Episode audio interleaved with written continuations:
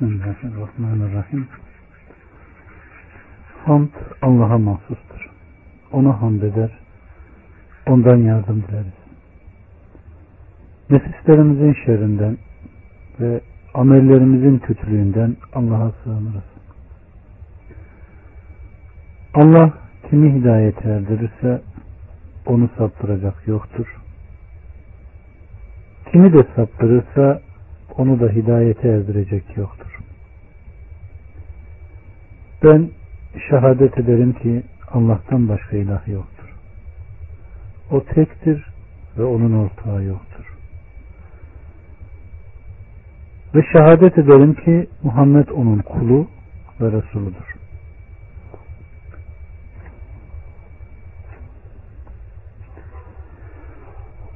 Sözlerin en güzeli Allah'ın kelamı, yolların en güzeli ise Muhammed sallallahu aleyhi ve sellemin yoludur. Dinde sonradan icat edilen her şey bidat, her bidat dalalet, her dalalette ateştedir. Allah subhanahu ve teala Resulü Muhammed'i peygamberlerin sonuncusu Risalet beyannamesinin mührü ve Resullerin en fazileti, fazileti kılmıştır. O Allah subhanahu ve teala'nın Kur'an'da da dediği gibi o peygamber ki kendilerine iyiliği emreder, kendilerini kötülükten men eder, onlara güzel şeyleri helal, çirkin şeyleri haram kılar. Üzerlerindeki ağırlıkları, sırtlarındaki zincirleri kaldırıp atar. Peygamberimiz Risalet görevini tebliğ etti. Emaneti yerine getirdi. Ümmete öğüt verdi. Ta Rabbına kavuşuncaya kadar bunu sürdürdü ve ümmetini nurlu ve dost doğru bir yol üzerine bıraktı. İslam ümmeti uzun bir süre bu yola uydu. Allah'ın emriyle amel etti. Sonra onun emirlerine boyun eğdi, Resulüne uydu. Ancak daha sonraki asırlarda ümmeti İslamiye aziz tuttuğu, saadet duyduğu dini inancı, akideyi, metodu, menheci bıraktı. Hayat konusunda çeşitli musibet ve belalara uğradı. Düşmanları ve bazı dindaş geçinenler ümmetin mukaddesatını yıkmaya, ayaklar altına almaya çalıştılar. Onların bu çalışmaları semeresinde verdi. Nasıl Aleyhisselatü Vesselam'ın kutlu aslında insanlar ferç ferç Allah'ın hidayetine koşuyorlarsa artık yıkım vasıtalarının neticesinde yine insanlar ferç ferç sapıtanlar oldu. Evet. Allah Resulü Aleyhisselatü Vesselam'ın dediği gibi İslam garip başladı, garip başladığı gibi dönecek. Gariplere ne mutlu. İslam nasıl garip başladıysa bugün de bu zamanda bazı ülkelerde de garip duruma düştü. Hem de Müslümanım diyen insanlar arasında İslam'a sarılan büyük küçük sünneti Muhammediye'ye itina gösteren Müslümanlar aşırılıkla, fanatiklikle, radikallikle veya mutasab olmakla suçlandı. Bu fasit bir alışkanlık, korkunç bir suçlama, çok çarpık bir metot, büyük bir iftiradır. Ancak müşriklerin Müslümanlara karşı kullandığı metottan başka bir şey değildir. Ama ne yazık ki güya kendisine samimi diyen, güya Allah'ı çok seven, güya Allah yolunda güya mücadele veren birçok insan bu metodu kullanmak ve bu metotla hareket etmek şartıyla samimi olan Müslümanları ötelemeye çalışırlar.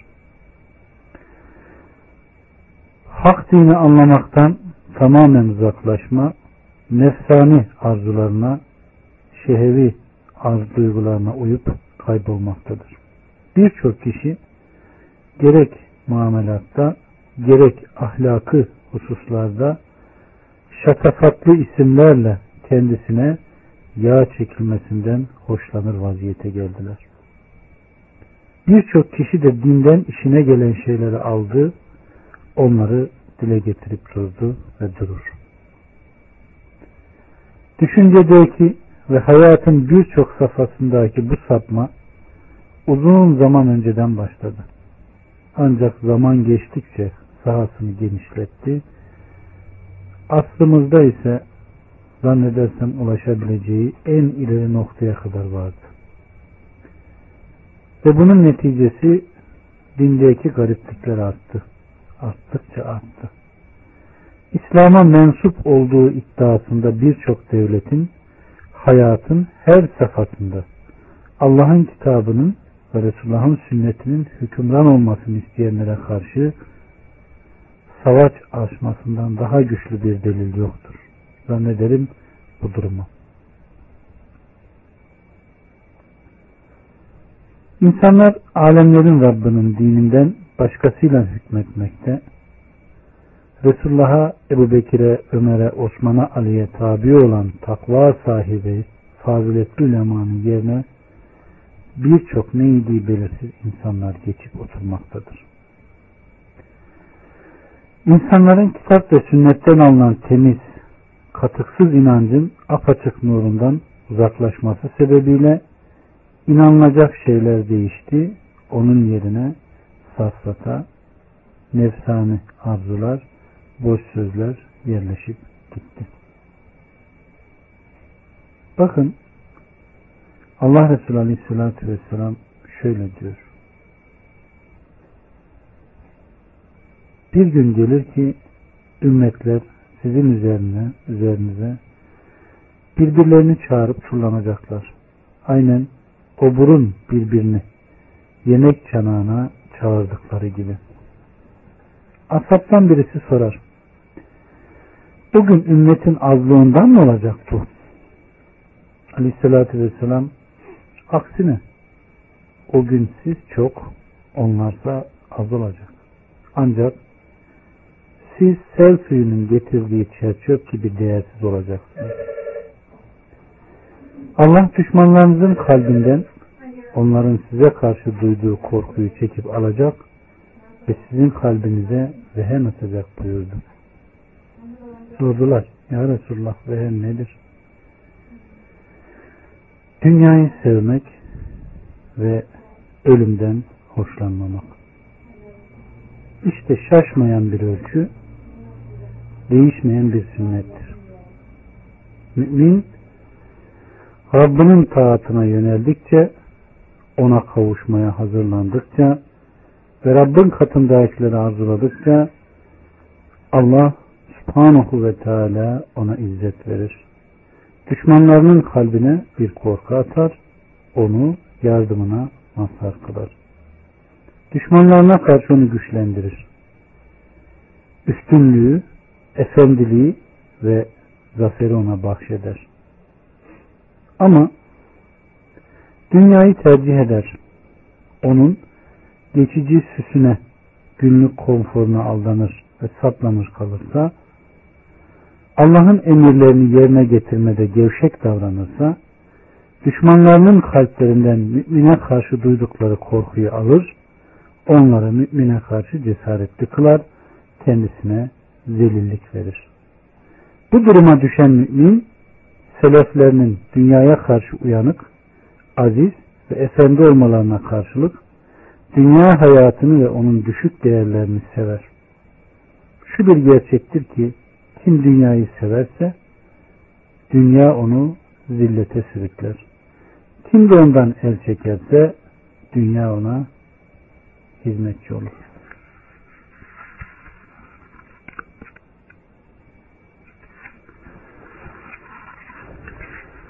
Günahlar kulun helakına, sapıtmasına, Rabbinin taatından ve hidayetinden uzaklaşmasına sebep olur.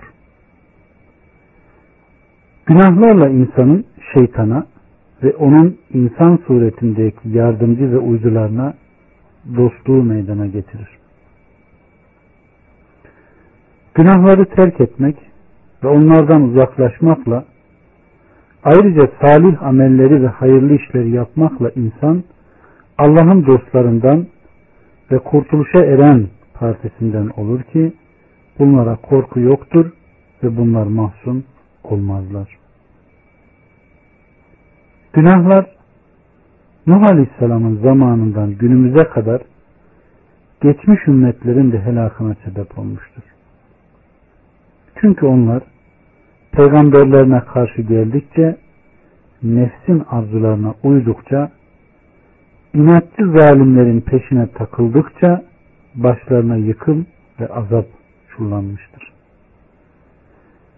Bu kendisine isyan edenler hakkında Allah'ın sünnetidir. Bilhassa kendisini inkar edenler hakkında değişmez sünneti budur. Çünkü Allah subhanahu ve teala onlara bir sure tanır. Tevbe ederlerse kurtulurlar. Yok tövbe etmezlerse Allah da onları yakalayıverir. Evet. Huzeyfe bin Yaman şöyle diyor. İnsanlar Allah'ın Resulüne hep hayrı sorarlardı. Ben ise bana yetişir korkusuyla şerri sorardım. Dedim ki ya Resulullah biz cahiliyet ve şer içindeydik. Allah bize İslam'ı bağışladı. Bu hayırdan sonra bir şer var mı? Aleyhissalatü vesselam evet var buyurdu. Bu şerden sonra bir hayır var mı dedim. Evet. Onda bir bulanıklık da var dedi. Onun bulanıklığı nedir ya Allah'ın Resulü dedim. O devirin alimlerinden bir zümre benim yolumdan başka bir yollara çağıracaklar. Sen o devrin amirlerinden bazılarının hareketlerini tasvip, bazılarının hareketlerini de reddedeceksin buyurdu. Bu hayır devrinden sonra şer devri var mı? Ey Allah'ın Resulü dedim. Evet vardır dedi. O devirde bir takım çığırtkanlıklar halkı cehennem kapılarına çağıracaklar. Kim onların davetine uyarsa onu cehenneme atacaklar buyurdu. Ya Resulullah bu davetçileri bize vasfedin dedim. Şöyle buyurdu aleyhissalatü vesselam. Onlar bizim milletimizden insanlardır. Bizim dilimizle bizim aziz duygularımıza seslenerek konuşurlar. Halbuki gönüllerinde hayırdan eser yoktur buyurdu. Ben o devir bana yetişirse nasıl hareket etmemi emredersin ya Resulullah dedim. Aleyhissalatü vesselam Müslümanların cemaatine katıl ve onların imamlarına itaat eyle buyurdu. Ben Ya Resulullah onlar cemaat halinde değiller de bozgunculukla parçalanmışlarsa başlarında da imamları yoksa dedim. O zaman Allah'ın Resulü Aleyhisselatü Vesselam şöyle dedi. O fırkaların hepsinden ayrıl, evine çekil. Bu ayrılman bir ağaç kökünü ısırmak kadar zahmetli olsa bile artık ölüm erişinceye kadar bu ayrılık içinde bulun buyurdu. Evet. Bu hadisi Bukhari menakıpta Müslüm imarada sahih bir senetle naklediyor. Sanki Allah Resulü Aleyhisselatü Vesselam Huzeyfe'ye içinde bulunduğumuz şu günlerde meydana gelen olayların bazılarını o kadar açık ve net bir şekilde haber vermiştir ki bize de tutulacak yolları görme, anlama ve uyma olsun. Günahların tehlikeleri ve cezaları büyük olduğuna göre önce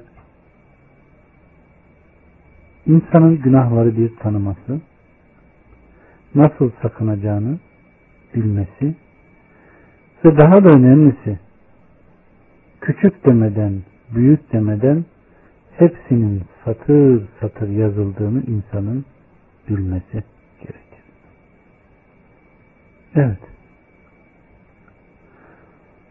Günahların insan üzerinde çok büyük bir tesiri vardır kardeşlerim.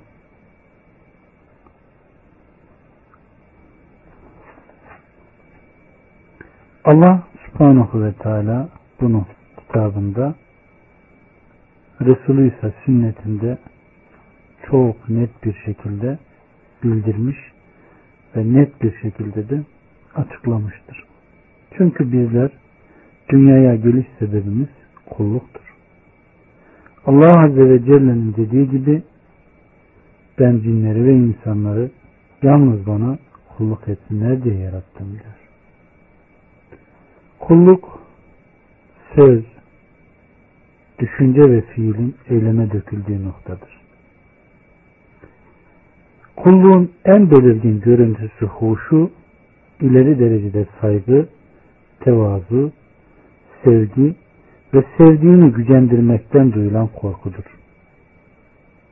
Huşu ve saygı Allah'ın azametine, yarattıkları üzerindeki kudretine, yakalamasındaki şiddetine ve ceberrutuna karşı kulun şuuruyla ilgilidir.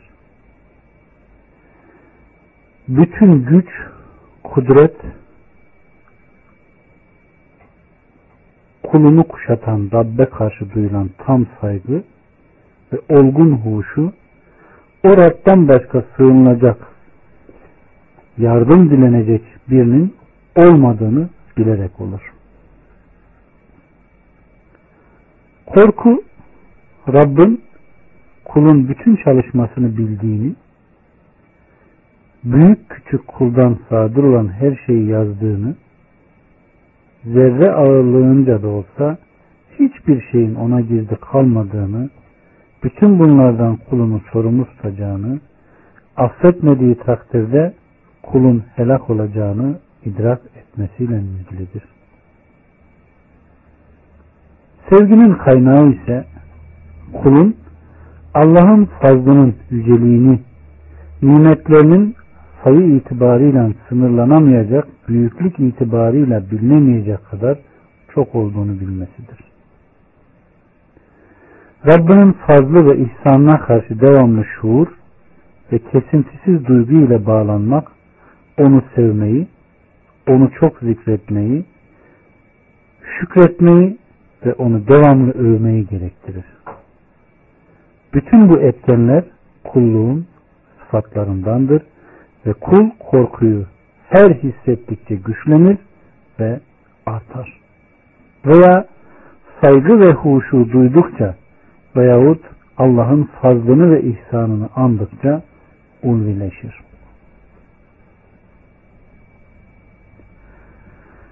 Günahlarla mücadele kendisini şehvetlerle ve arzularla imtihan eden Rabbına karşı kulun korkusunu ve saygısını güçlendirir.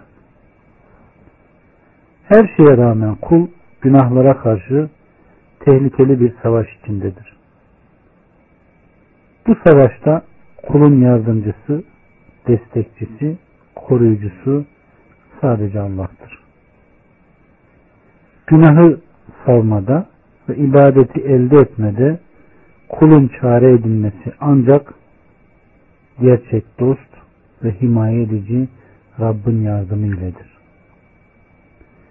Övgüye layık yegane Rab olan Allah, kendisine her yalvarışında ve yönelişinde kuluna arka çıkar, yardım eder ve başarı verir. Evet, bu mücadele her sarstıkça onun ateşiyle ciğeri her yandıkça, fırtınasının önünde her savruldukça, nefsi şevhet ve kul bütün bu olumsuzluklara her hedef oldukça, Mevlasına sığınma, ihtiyaçlarını onu arz etme, ihtiyacı hisseder. İşte bu hal dayanağı zayıflayanların gerçek dayanağı, yardım isteyenlerin gerçek yardımıdır. Bu kulluk mücadelesi ateşi her parladıkça, kulun saygısı her yenilendikçe ve gerçek dostuna, gerçek yardımcısına ihtiyacı her arttıkça günahlar saygıyı artıran etkenlerden olur ki işte kulluğun özü de bundan kaynaklanır. Bu kullukta bu mücadelede her yıkıldıkça şeytanı ve nefsi kendisine karşı zafer elde ettikçe günaha düştükçe hesaba çekileceği ve Rabbin hükmünden kurtulamayacağı korkusu yenilenir. Tövbeden başka kurtuluş ve sığınacak olmadığını anlar ki kulluğun bizzat kendisi de budur. Bakın Allah Resulü Aleyhisselatü Vesselam ne diyor? Nefsimi elinde tutan Allah'a yemin olsun ki siz günah işlemeseydiniz Allah sizi giderirdi. Günah işleyip Allah'tan bağışlanmak dileyen bir kavim yaratırdı ve onların günahlarını bağışlardı buyuruyor. Bunu Müslüm'ün Kitabı Tevbe'de bulabilirsiniz. Bakın bunun açıklaması şöyledir. Kul günah ve kusur işlemez. İbadetlerindeki noksanının da farkına varamazsa, saygıyı gerektiren bir durum olmadıkça, şuurunda saygı ve korku düşüncesi gelişmez. Aynı zamanda Allah'ın mekrinden, tuzağından emin olduğunu hisseder ki, bu temeli saygı, huşu, korku ve sevgi olan kulluğun en büyük zıttıdır. Bunun için Allah subhanahu ve teala kulluğundan yüz çevirenlere bakın ne diyor. Allah'ın tuzağından kurtulacaklarına emin mi oldular? Ziyana uğrayan topluluktan başkası Allah'ın tuzağından emin olmaz diyor. Araf 99'da. Kul günaha düştükten, nefsini kurtarma savaşından yıkıldıktan ve günahının farkına vardıktan sonra Allah rahmetiyle onu çekip alır ve günahlarından bağışlanma dileyip özür dilemesi için ona tevbe kapılarını açar. Sonra da tevbesini kabul eder. Bütün bunlar kulun Rabbinin geniş rahmeti ve fazlıyla hissettiği sıkıntısına gerçek çareyi veren, tevbe edip temizlenmesi ve iyilere katılması için rahmet elini uzatan Rabbine olan sevgisini kuvvetlendiren hususlardandır. Bütün bunlar karşısında kul ne kadar uğraşırsa uğraşsın, ne kadar çalışırsa çalışsın, kendi ameliyle kurtuluşa eremeyeceğini kesinlikle anlar ve bilir ki kul buna ancak Allah'ın fazlı ve rahmetiyle erişebilir. Bakın Allah Resulü Aleyhisselatü Vesselam ne diyor? Doğruyu arayın, yaklaşın ve müjdeleyin. Muhakkak ki hiç kimseyi ameli cennete sokmaz. Sorarlar. Seni de mi? Ey Allah'ın Resulü. Evet diyor. Beni de. Beni de amelim cennete sokmaz. Ancak Allah'ın rahmetiyle beni örterse mesele yok. Biliniz ki Allah'a en sevimli gelen amel az da olsa devamlı olandır diyor. Bunu Bukhari'nin kitabı Rikak'ta bulabilirsiniz. Sahih bir senetle. Asıl maksat kardeşlerim ister iyi ister kötü olsun. İyiliği hangi derecede bulunursa bulunsun her halükarda kulun bunların sadece Allah'ın fazlı ile hasıl olacağının şuuruna ermesidir. İyilik bakımından insanların en ulusu Allah'ın Resulü Aleyhisselatü Vesselam'dır. Buna rağmen o bile elde ettiği fazilete Allah'ın minneti, ihsanı dilemesi ve seçmesiyle nail olduğunu söylüyorsa yani bakın Nisa suresinin 113. ayetinde Allah'ın sana lütfu ve esirgemesi olmasaydı onlardan bir grup seni saptırmaya yelt etmişti. Onlar sadece kendilerini saptırırlar. Sana hiçbir zarar veremezler. Allah sana kitabı ve hikmeti indirmiş, sana bilmediğin şeyleri öğretmiştir. Allah'ın sana lütfu cidden büyük olmuştur. Bakın yine Duha suresinde o seni yetim bulup barındırmadı mı?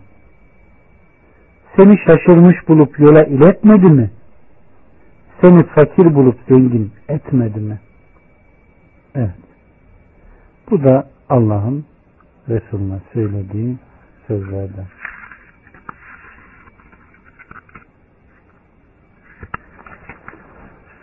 Günahkar günahı sebebiyle boynu bükük ve korku içindedir.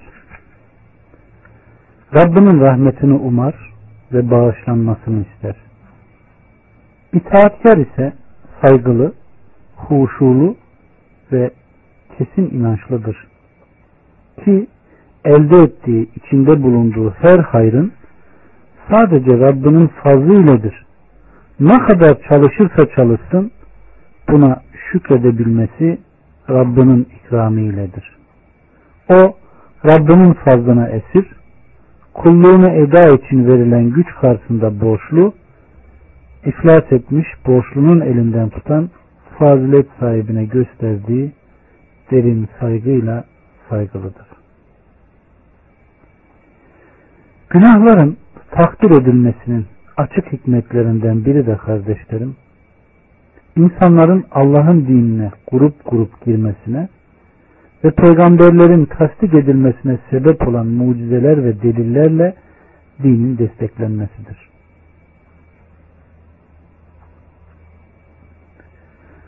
Küfür ve inadıyla hakkı yalanlayan ümmetlere azabın inmesi getirdikleri vahiy konusunda peygamberlerin doğru olduklarına ve dinin hak olduğuna en büyük delildir.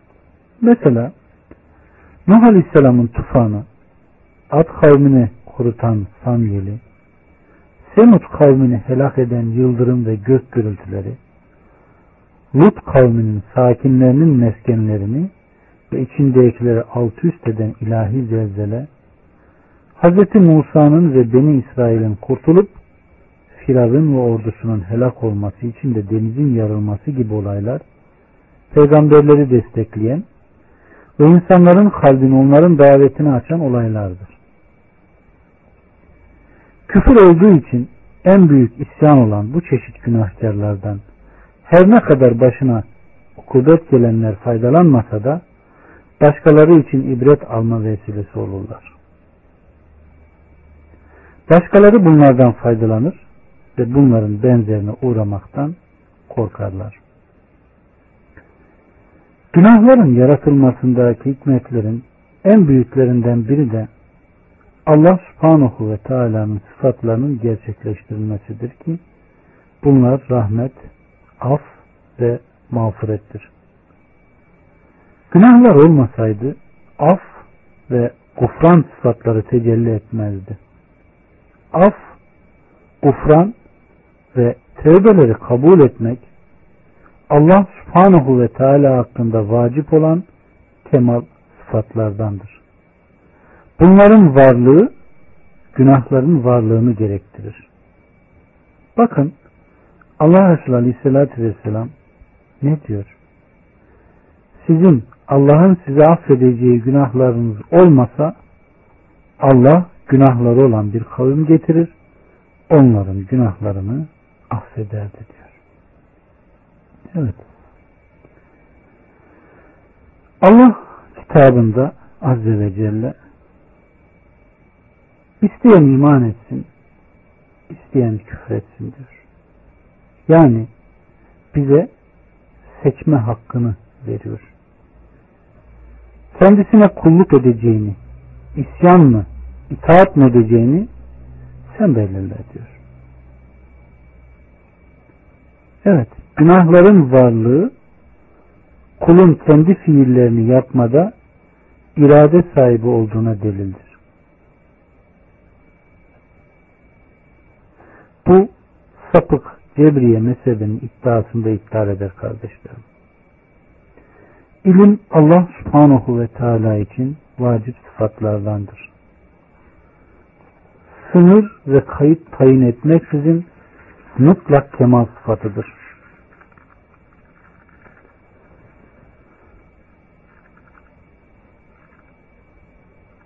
Günahların meydana gelmesindeki hikmetlerden biri de Allah'ın kendisine düşmanca davranıldığı ve zulmettiği zaman dostlarının kerametini ortaya çıkarmasıdır. Mesela abid bir zat olan Cüveyr için kerameti gibi kavmi kendisine zina isnat ederek eziyet edip manastırını yıktıkları zaman Allah subhanahu ve teala zina iddia edilen kadından doğan çocuğa konuşma kabiliyeti vermiş, çocuk da onun suçsuz olduğunu ve annesinin bir çobanla zina ettiğini bildirmiştir. Bununla ilgili hadisi Bukhari ve Müslim'de bu Hureyre'den bulabilirsiniz. Evet.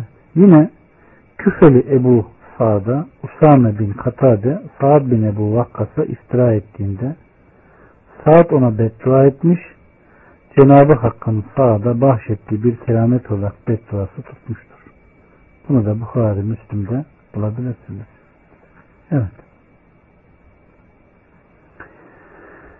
Günahlar ve onların hem fert hem de toplum üzerindeki tesirleri konusunda üzerinde durulması gereken önemli bir nokta vardır ki bu kaderi kendisine siper yapmak kendi suçunu kadere yüklemektir. Yani isyankarlar günahlarını işlemelerini, cürümlerini gerçekleştirmelerini Allah'ın kendilerine yazdığı kaderin bir tabi neticesi olarak göstermeye çalışırlar.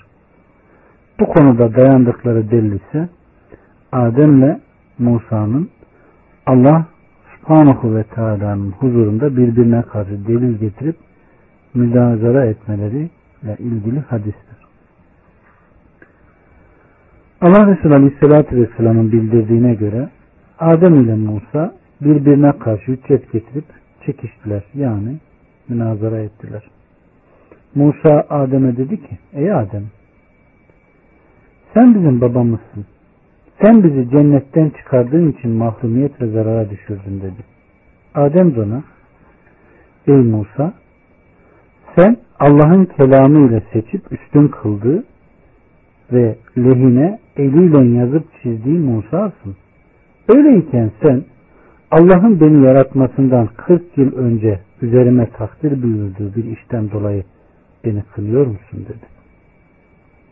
Bunu takiben aleyhissalatü vesselam böylece Adem Musa'ya delil ve burhan ile galip oldu. Adem Musa'ya delil ve burhan ile galip oldu cümlesini üç kere tekrarlamıştır. Evet.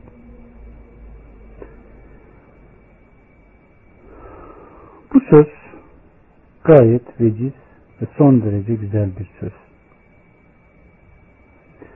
Kendisinden herhangi bir hareket olmaksızın kula isabet eden bir musibet dolayısıyla kadere dayanmasında, kaderi delil getirmesinde bir sakınca yok. Mesela kula isabet eden gözünü, kulağını veya herhangi bir organını kaybetmesi, malının helak olması, cinnet getirmesi, hastalanması gibi semavi bir arızayla karşılaşması ve buna benzer kendi katkısı olmadan gerçekleşen durumlarda kulun kaderi getirmesinde bir sakınca yoktur. Çünkü Allah subhanahu ve teala kitabında dediği gibi ne yerde ne de kendi canlarımızda meydana gelen hiçbir musibet yoktur ki biz onu yaratmadan önce bir kitapta yazılmış olmasın. Doğrusu bu Allah'a kolaydır diyor hadis 22'de. Ayıplara gelince bunlar ceza, kötüleme, kızma gibi kulun ayıplanmasını gerektiren her şeydir. Bu kulun Rabbına isyanını ve emirlerini tutmaması suretiyle kendi kesbiyle meydana gelir. Kul bunu şirk ve namazı terk etmek gibi Allah'ın emrettiği şeylerden bir kısmını yapmamakla veya zina ve hırsızlık gibi yasakladığı şeylerin kısmını yapmamakla yapmakla, işlemekle hem de bunu kendi iradesiyle seçerek ortaya koyar. Bütün bu çeşit günahlar ve ayıplar sebebiyle kişinin kaderin arkasına sığınarak kendisini mazur göstermesi mümkün değildir. Çünkü bunlar günahı kasıtlı bir irade ve tercihle gerçekleşir. Bu konudaki kader kulun seçip tercih ettiği cürme Allahu Teala'nın ilminin daha önce geçmiş olmasıdır. Cenab-ı Hak olacağı uygun şekilde geçen mutlak ilmiyle kulun bu seçimini yazdı.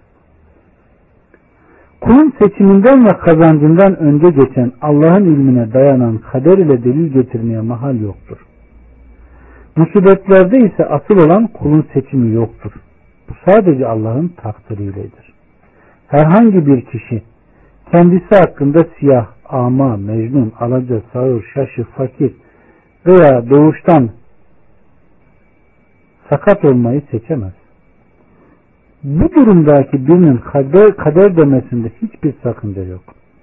Bu açıklamadan sonra geriye bununla Adem ve Musa arasındaki münazaranın makul ölçüler içerisinde ilgisini bulmak kalır. Hz. Musa atamız Adem'le yasak meyveden yiyerek kendisiyle Hatice'yi zevcesi Hz. Havva'nın cennetten çıkarılması ve ona bağlı olarak zürriyetinin de cennetten çıkarılması gibi iki musibete uğraması üzerinde münazara etti. Bu iki musibetten ikincisi zürriyetin cennetten çıkarılması ve babalarının hatasıyla kayba uğramalarına gelince şüphe yok ki bu ayıp sayılmayacak musibetlerdendir. Yani zürriyetten herhangi birisi Adem Aleyhisselam Hazreti Musa'yı münazarada yense bile bu günahlardan birisini işlememiştir.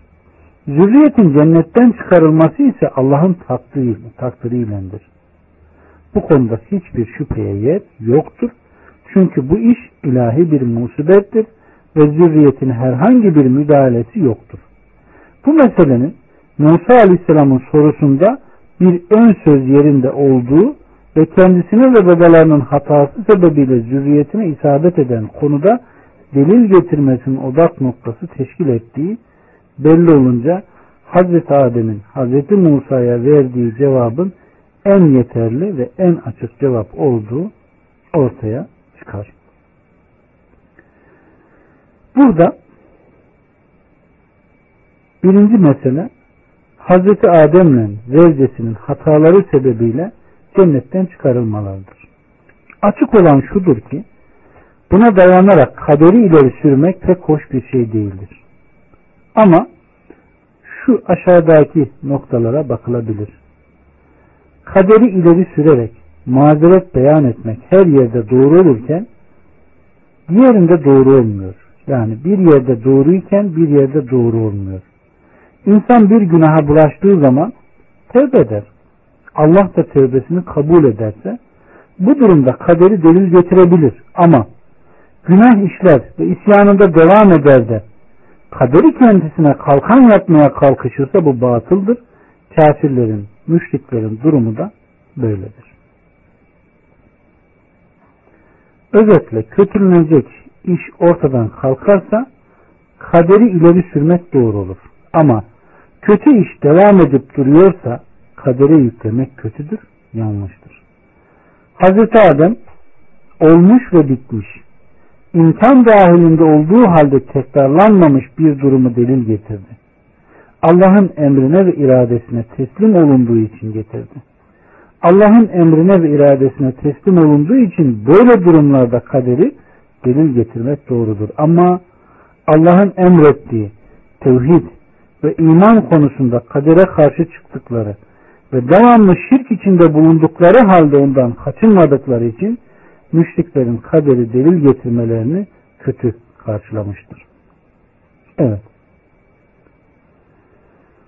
Allah'ın şerrinden korusun iblis Hazreti Adem'in yanına ihlaslı bir nasihatçı şeklinde geldi ve ağacın meyvasından yerse ona bir yararın dokun zararın dokunmayacağını aksine faydası olacağını cennette ebedi kalacağını meleklerden olacağını ve buna benzer Hazreti Adem'le zevcesini aldatan birçok şeyi nasihat olsun için söylediğine dair Allah adına yemin etti. Adem Aleyhisselam ise fıtratının temizliği ve nefsinin hileden uzak oluşu sebebiyle iblisin sözlerinin hak olduğundan şüphe etmedi. Çünkü o Allah adına yalan yere yemin edilebileceğini zannetmiyordu. Buradaki olay iblis tarafından aldatma Hazreti Adem ve zevcesi tarafından aldanma olarak gerçekleşti. Hazreti Adem ve zevcesi Allah adına yapılan yemine saygı duydular ama iblis bu yeminin değerini düşürdü. Bunun için Allah da onu küçülttü ve lanetledi. Hazreti Adem ve zevcesini tövbe etmeye muvaffak kıldı. Ayrıca Hazreti Adem'i peygamber olarak seçti ve hidayete erdirdi hidayet rehberi kıldı. İşte bunlarda Adem Aleyhisselam'ın mazereti vardır. İşte ilim ehli bu noktada şöyle bir kayda getirir. Kişinin ilmi nispetinde tövbeden mahrumiyeti, cehaleti nispetinde de tövbe etme hakkı vardır. Yani iblis bilerek, isteyerek, kibirlenerek isyan etti boyun eğmedi, secde etmedi, Allah'a tövbe etmedi. Kendi günahına kılıf uydurdu, Adem'i suçladı, ona kinlendi, ona haset etti ve onu tuzağa düşürdü. Adem Aleyhisselam ise meleklerin yaşantısını görüp onlar gibi cennette ebedi kalmayı istedi ve İblis de bunu güzel fark edip oradan vurdu. Onlara nasihatçı olarak yaklaştı. Allah adına yemin ederek onların yasağı yani Allah'ın koymuş olduğu yasağa yaklaşmalarına vesile oldu. İşte bu noktada kardeşlerim kişinin ilmi nispetinde tövbeden mahrumiyeti cehaleti nispetinde de tevbe etme hakkı vardır diyoruz.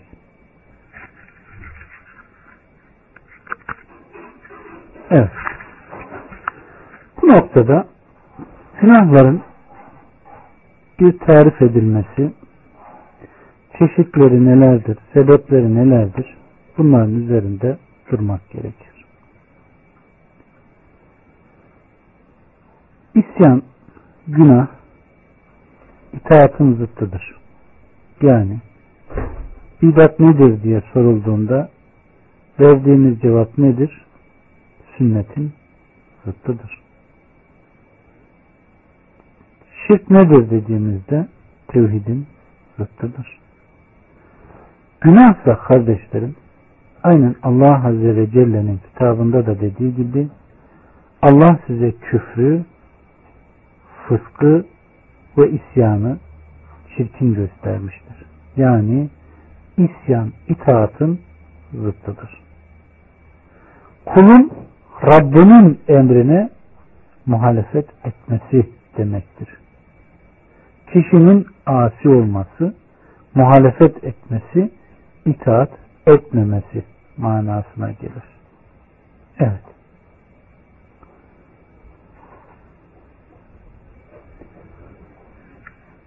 Yani emredileni terk etmek, yasaklananları işlemek veya Allah'ın kitabıyla veya peygamberinin diliyle emredilen şeyleri terk etmektir. Allah'ın ve Resulünün yasakladıklarını yapmaktır. Bunlar sözlerle de olur, açık ve gizli amellerle de olur. Rabbimiz şöyle diyor. Kim de Allah'a ve onun emirlerine karşı gelir, onun koyduğu sınırları aşarsa, Allah onu ebedi kalacağı ateşe sokar. Onun için alçaltıcı bir azap vardır. Evet. Masiyet, fısk, küfür lafızları Allah ve Resulüne nispet edilirse küfür ve fısk da bunun manasına dahil olur. Yani aynen şu ayette geldiği gibi artık kim Allah'a ve Resulüne isyan ederse ona içinde ebedi kalacakları cehennem ateşi vardır. Cin 23'te. İşte at kavmi Rablarının ayetlerini inkar ettiler, peygamberlerine isyan ettiler ve her inatçı zorbanın işine uydular diyor Allah Azze ve Celle. Hud 59'da. Evet. Demek ki masiva, günahlar, isyan hoş bir şey değil.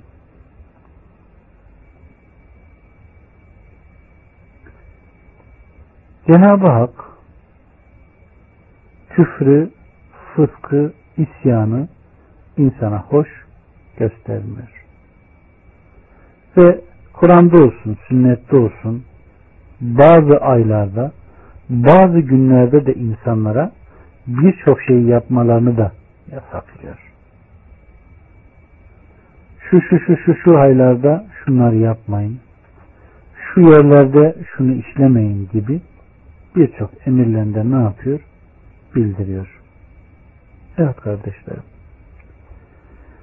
Allah subhanahu ve teala'nın kitabında dediği gibi Nisa 31'de eğer size yasaklanan büyük günahlardan kaçınırsanız sizin küçük günahlarınızı örter ve sizi ağırlanacağınız bir yere sokarız diyor.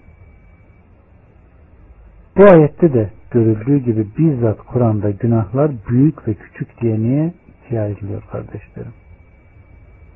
Yani siz büyüklerden kaçınırsanız sizin küçük günahlarınızı örter ve sizi ağırlayacağınız, ağırlanacağınız bir yere sokarız diyor Allah Azze ve Celle. Yine Allah size küfrü, fıskı ve isyanı çirkin gösterdi diyor.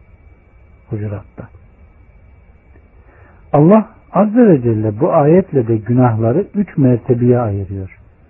Bunlardan birincisine küfür, ikincisine fısk, üçüncüsüne ise isyan diyor. Evet. Allah Azze ve Celle'nin kitabında buyurduğu gibi kitap ortaya konulmuştur. Suçluların onun içindekilerden korkarak vah bize. Bu kitapta ne oluyor? Ne küçük ne de büyük. Hiçbir şey bırakmıyor. Her yaptığımız şeyi sayıp döküyor dediklerini görürsün. Keyif 49'da.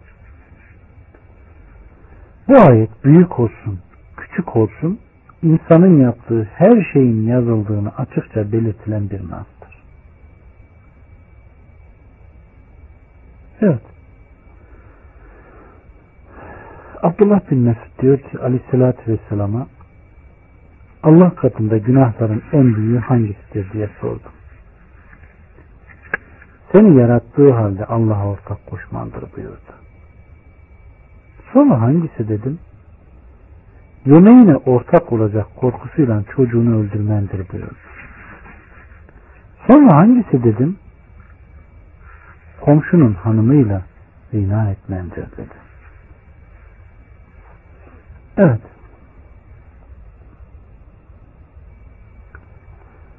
Allah Resulü Aleyhisselatü Vesselam'ın sözleri bunlardır kardeşlerim.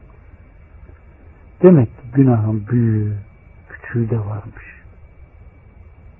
Evet.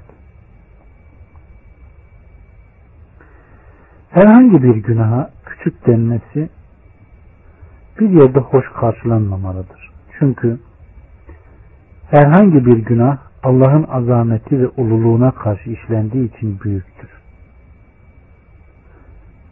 Enes şöyle rivayet ediyor.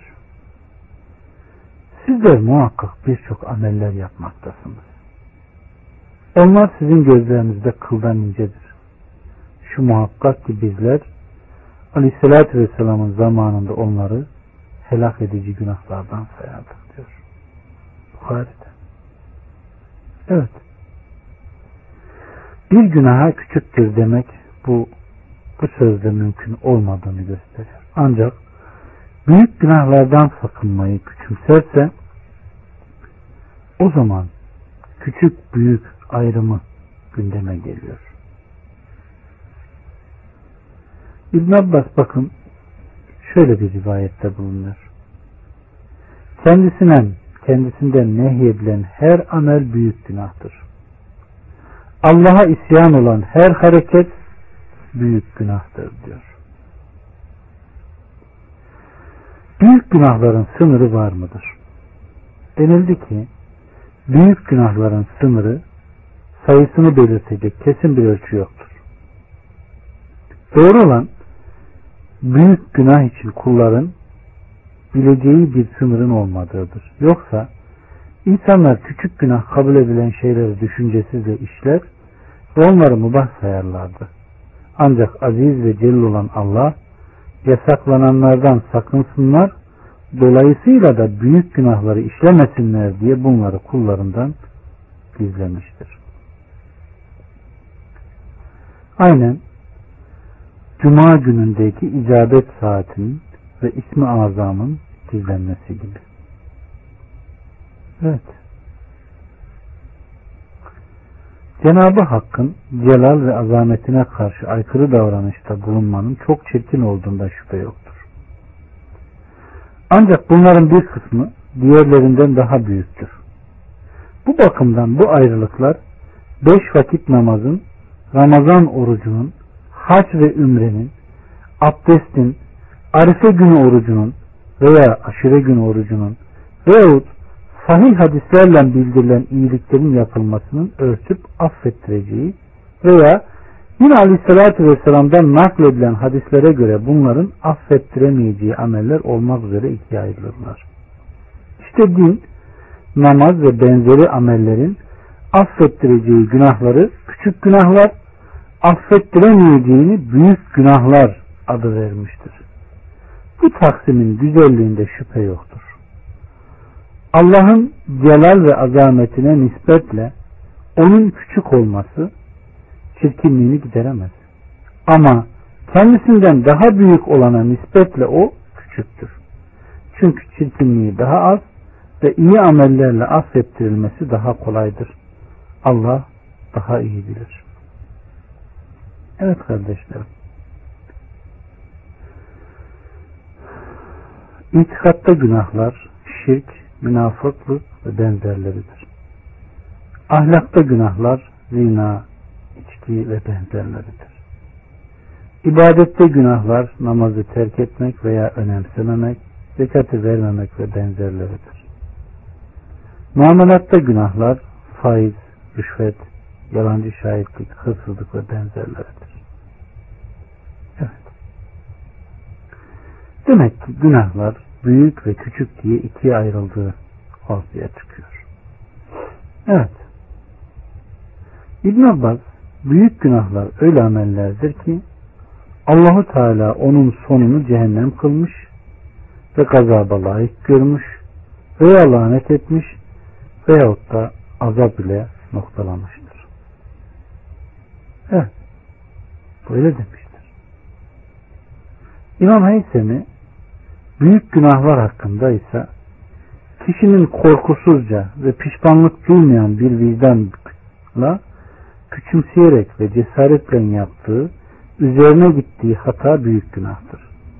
Nefsin aniden bililen arzularına teşvik eden, nefsin alışkanlık haline getirdiği pişmanlıktan ayrılmayan ve kendisinden lezzet alınmayıp üzüntü duyulan hata büyük günah değildir.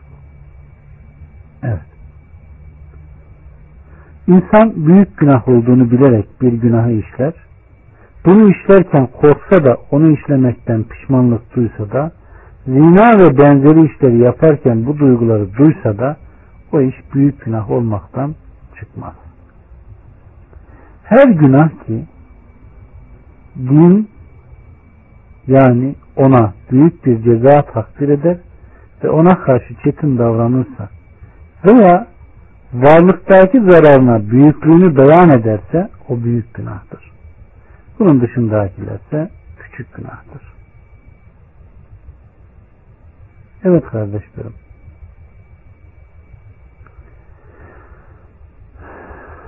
Allah Resulü Aleyhisselatü Vesselam'ın dediği gibi helak eden yedi günahtan sakının diyor. Evet. Bu büyük günahlar kaç tanedir? Onlar yedi midir diye sorulduğunda İbn Abbas onlar yedi yüze yakındır. Ancak istiğfar varken büyük günah bulunmaz.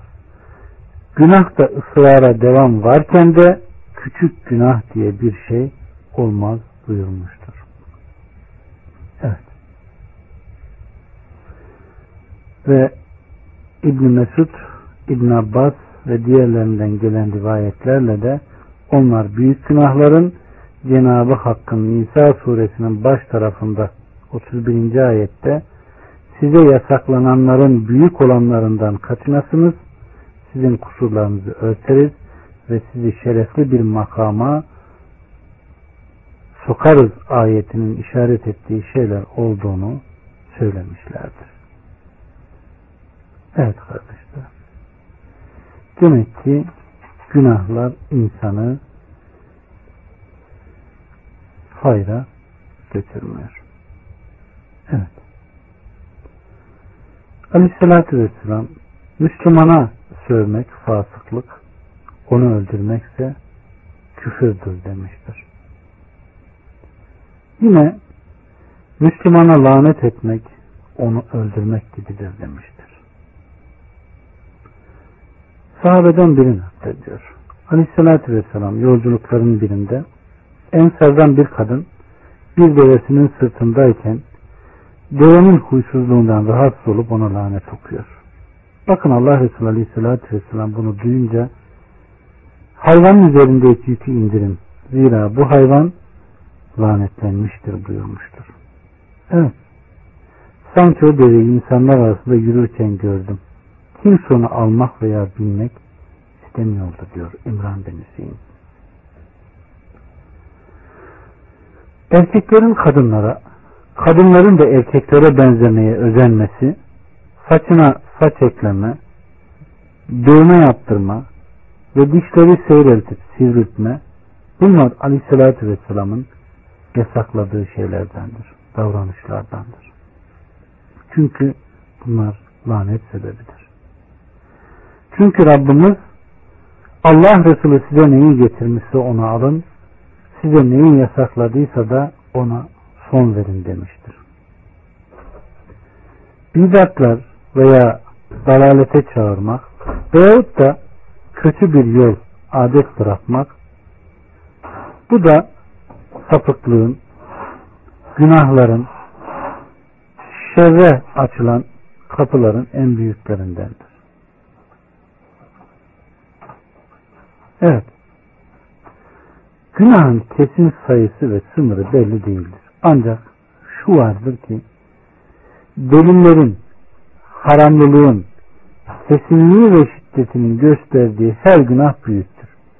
İster o lanet, gazap, cehennem, azap, hap veya bir şekilde tehdide, korkutmaya muhatap olsun, ister olmasın.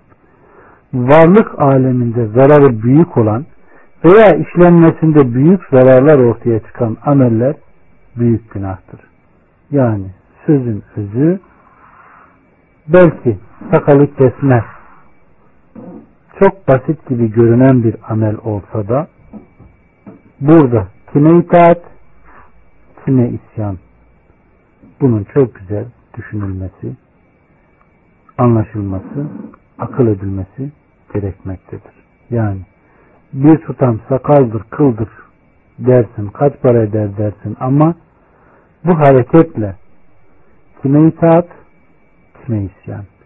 Küçük mü, büyük mü olduğunu anlamak çok kolaydır. Evet. Büyük günahların en küçüğünden daha az zararlı olanları küçük günahtır. Yoksa büyük günahtır. Küçük günah deyince akla gelen korkutma, tehdit, lanet, gazap ve ceza gibi nehi sebepleriyle ilgili olmayanlar küçük günahlardır. Ama bunlarla ilgili olur veya işleyenin imanını zedelerse o da büyük günaha çıkar. Sözün özü günahın büyüğünden de küçüğünden de kaçınmak gerekir. Allah'ın murakabesinde olduğunu bilen sadık iman sahibi Müslümanın helak edici büyük günahtan da önemsenmeyen küçük günahtan da sakınması hem de şiddetle sakınması lazımdır.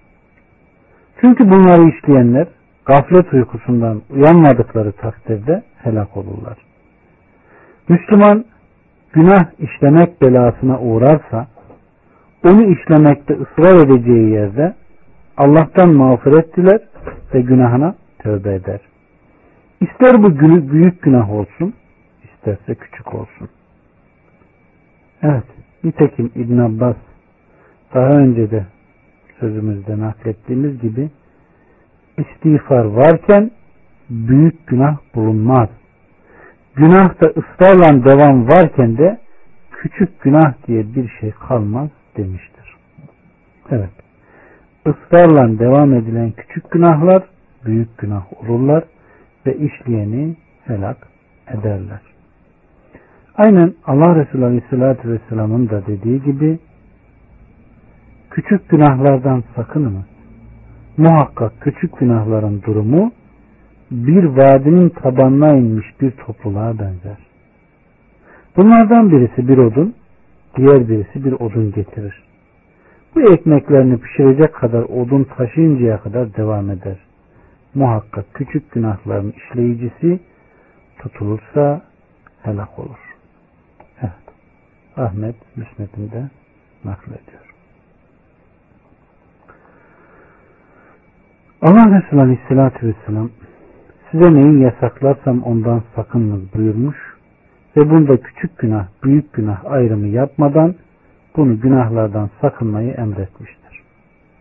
Çünkü kötülük küçüklükte olsa bir benzerini çekecektir. Böylece de o kimse bir büyük günahlara düşecektir. Bunun için kötülük iyilikle giderilir. Kötülükle değil. Yani bir hata bir hatayla ne yapmaz? Telafi olmaz. Allah Azze ve Celle'nin müminin 96'da dediği gibi kötülüğü iyi, güzel olanla defet diyor. Aleyhissalatü Vesselam nerede olursan ol Allah'ın yasaklarından sakın ve kötülüğün arkasından hemen iyilik yap ki onun zararını gidersin buyurmuştur. Kul bir kötülüğe çatarsa onun bu kötülüğü silinecek bir iyilik yapması gerekir. Bu surette kötülüğün yerine iyilik, isyanın yerini itaat almış olur. Zira kişi iyi işleri yapmaya muvaffak kılınırsa ona alışır, onu sever ve kalbi ona yatışır. Kalbi ebediyen iyilikten ayrılmak istemez. Kötülük yapmaya zorlansa bile ona kolay kolay ısınamaz Kalbi daima ondan çekinir, hoşnut olmaz. İmanı ondan alıkoymaya çalışır. O her gün biraz daha hayrı artarak ve şerden uzaklaşarak yaşar. Ama kötülüğü emreden nefis, nefsi emmare sadece amellerin hoşlanılmayandan, kötüsünden ve şehvetisinden hoşlanır ve ona yatışır. Allah Azze ve Celle'nin dediği gibi Allah onların ilahlarından ayrı olarak tek başına anıldığı zaman ahirete inanmayanların kalbi ürker. Ama ondan başkaları anıldığı zaman hemen sevinirler. Zümer 45'te. Evet. Küçük günahlara, büyük günahlara detayıyla bakıldığında günahın birçok tehlikeleri vardır kardeşler.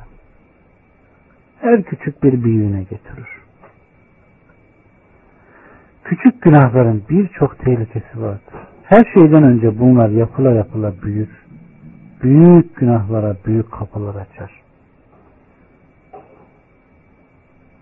Israr ve ısrarla yapmaya devam etme insanı mahveder. İbn Abbas'ın sözüne tekrar dönersek ısrarla yapıldığında küçük günah tevbe edildiğinde büyük günah yoktur sözü. Evet. Su bir defa damlarsa bir şey olmayabilir ama damla damla düşmeye devam ederse taşı bile oyar. Günah işlemeye sevinmek veya günah işlemekle övünmek, rahatsızlık duymamak, filanla şöyle yaptım, böyle yaptım, sen de bil gibi konuşma, insanı mahveder, götürür, gider. Evet. Mümin günahını altında oturup da tepesine düşüverecekmiş gibi bir dağ gibi görmesi gerekir. Facir ise günahlarını burnuna konmuş bir sinek gibi görür ve onlardan bahsederken bile sıkılmaz. Günahın küçüklüğüne bakmayın kardeşlerim. Kendisine isyan ettiğin zatın ululuğuna bakmak gerekir. Kendisine uyulan kişinin günah işlemesi, ilim sahibi kişi günahı işleyip de bu da insanlar tarafından öğrenildiği zaman bu Allah katında çok ağır olur. Çünkü bu insanların gözlerinde büyür. Bir alimin düşünün ipek elbise giymiş. İnsanlar da bunun peşinden gider. Bunun gibi birçok misalleri gündeme getirmek mümkündür. İnşallah bir dahaki sohbetimizde günah işlemenin sebepleri nelerdir? Bunların üzerinde detayıyla duralım inşallah. Allah subhanahu ve teala anlattığımız doğrularla hepimize yaşamayı nasip etsin. Allah'tan korkan bir kalp, doyan bir nefis, makbul olan bir amel ve dua nasip etsin. Subhaneke Allahümme ve bihamdike eşhedü en la ilahe illa ente estağfurike ve etubu ileyh. Velhamdülillahi Rabbil Alemin. Hepinize selamun aleyküm ve rahmetullahi ve berekatuhu.